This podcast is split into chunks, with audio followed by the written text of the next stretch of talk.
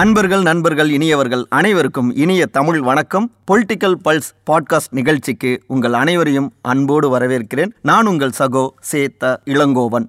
June பதிமூணாம் தேதி செவ்வாய்க்கிழமை பரபரப்போடு தான் அரசியல் அரங்கில் தொடங்கியிருக்குங்க.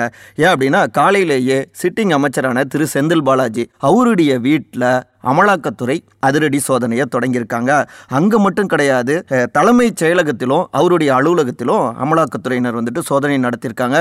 இன்னொரு பக்கம் துணை இராணுவத்தினர் அவங்க வந்திருக்காங்க. கூடுதலாக சில அதிகாரிகள் வந்திருக்காங்க.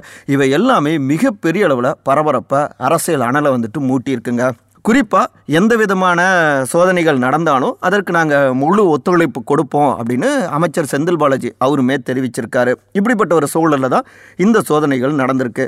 ஏற்கனவே பார்த்தோம்னா சில நாட்களுக்கு முன்பு வருமான வரித்துறையினர் செந்தில் பாலாஜி அவருடைய தொடர்புடைய இடங்கள் அவருடைய தம்பி உள்ளிட்ட பல்வேறு இடங்கள்லையும் அதிரடி ரைடை வந்துட்டு தொடங்கியிருந்தாங்க. அதில் சிலர் கைதும் செய்யப்பட்டாங்க. நிறைய விஷயங்களும் அது வந்து அப்போ வந்து தகவல்களை திரட்டியிருந்தாங்க. அந்த நேரத்தில் பார்த்தோம்னா நம்ம எல்லோருமே பார்த்துருந்துருப்போம் அதிகாரிகள் சோதனை நிகழ்த்த வந்த நேரத்தில் அவங்களுடைய கார் கண்ணாடி இதெல்லாம் வந்துட்டு அடித்து நொறுக்கப்பட்டது. செந்தில் பாலாஜி அவருடைய ஆதரவாளர்களால்.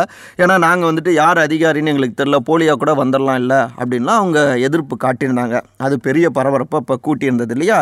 இவை எல்லாமே டெல்லி டெல்லினா புரிஞ்சிருப்பீங்க மேலிடம் சென்ட்ரல். அவங்களுடைய கோபத்தையும் அதிக அளவில் உருவாக்குனது. அதனுடைய தொடர்ச்சியாகவும் இப்போ இந்த அமலாக்கத்துறையுடைய சோதனையும் இருந்துகிட்ருக்கு இந்த அமலாக்கத்துறை சோதனையை கடுமையாக தமிழ்நாடு முதலமைச்சரான திரு மு க ஸ்டாலின் அவருமே கடுமையாக கண்டிச்சிருக்காரு. ஒரு அறிக்கையும் வெளியிட்டிருக்காரு. இது கூட்டாட்சி தத்துவத்துக்கு எதிரான ஒரு செயல் பாஜகவுடைய மிரட்டல் அரசியலை நாட்டு மக்கள் பார்த்துட்டு தான் இருக்காங்க. மிக தவறான முன்னுதாரணங்களை தொடர்ந்து பாஜக உருவாக்கிட்டே இருக்கு. தலைமைச் செயலகத்துக்குள்ளார ஒன்றிய காவல் படையோடு அவங்க சோதனை நடத்துவது அப்படிங்கிறது அரசியல் சட்டத்துக்கு எதிரானதுங்க. இது மாதிரி புறவாசல் வழியாக அச்சுறுத்த பார்க்கக்கூடிய அரசியல்லாம் பாஜகவுடைய அரசியல்லாம் எங்ககிட்ட செல்லுபடியாகாது. தலைமை வந்துட்டு உணரணும் அதனை அவங்களே உணரக்கூடிய காலமும் நெருங்கி கொண்டு தான் இருக்குது அப்படின்னு மிக காட்டமாகவே ஒரு அறிக்கையை வெளியிட்டிருக்காருங்க. ஏற்கனவே பார்த்தோம்னா வரலாறில் ரெண்டாயிரத்தி பதினாறாம் ஆண்டில் இதே போல் அன்னைக்கு தலைமைச் செயலாளராக இருந்த திரு ராம்மோகன் ராவ் அவருடைய வீட்லேயும் தலைமைச் செயலகத்திலுமே இப்படியாக வருமான வரித்துறை ஒரு ரெய்டு நடத்தினது. அந்த நேரம் பலருக்கு நினைவு இருக்குமான்னு தெரியல. பெரிய அளவில் அது பரபரப்பாக பேசப்பட்டது.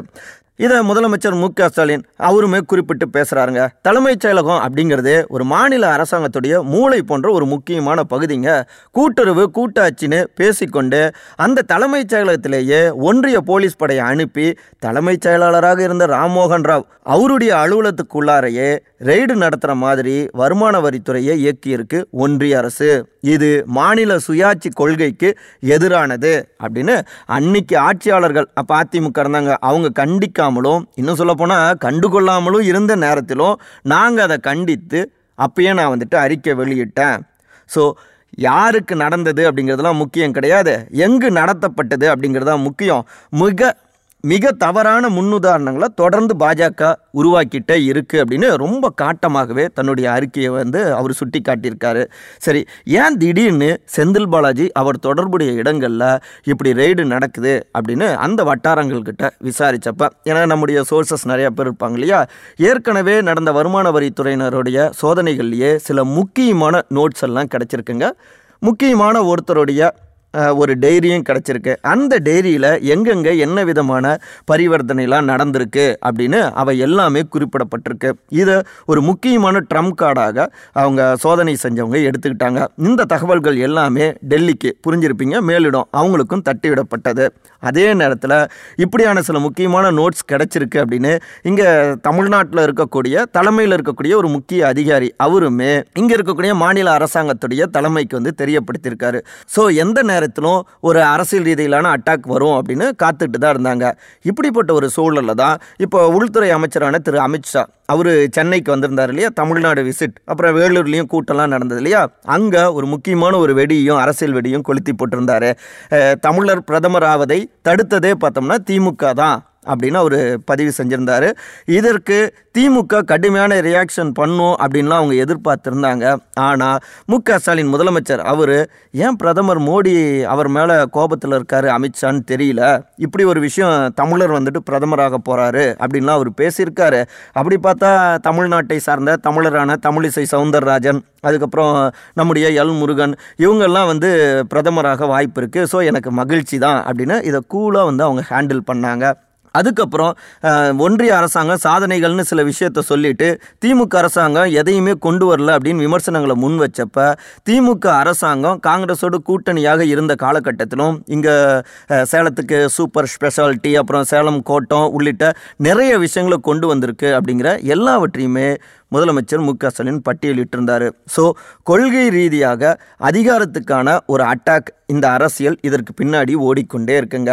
இன்னொரு பக்கம் இரண்டாயிரத்தி இருபத்தி நான்கு தேர்தல் நெருங்குற ஒரு சூழல் இங்கே தனித்து ஒரு செல்வாக்கை பெருக்கிக் கொள்ளணும் அப்படின்னு பாஜகவும் சில திட்டமிடல்கள் இருக்குது அதாவது தன்னுடைய சோலோ பர்ஃபார்மன்ஸ் தன்னுடைய சோலோ பவரை அதிகப்படுத்திக்கிட்டா அது நிச்சயமாக அதிக தொகுதிகளில் வாக்குகளை கொண்டு வந்து கொடுக்கும் சில இடங்களில் வெற்றியும் கொடுக்கும் அப்படிங்கிறது பாஜகவுடைய கணக்கு.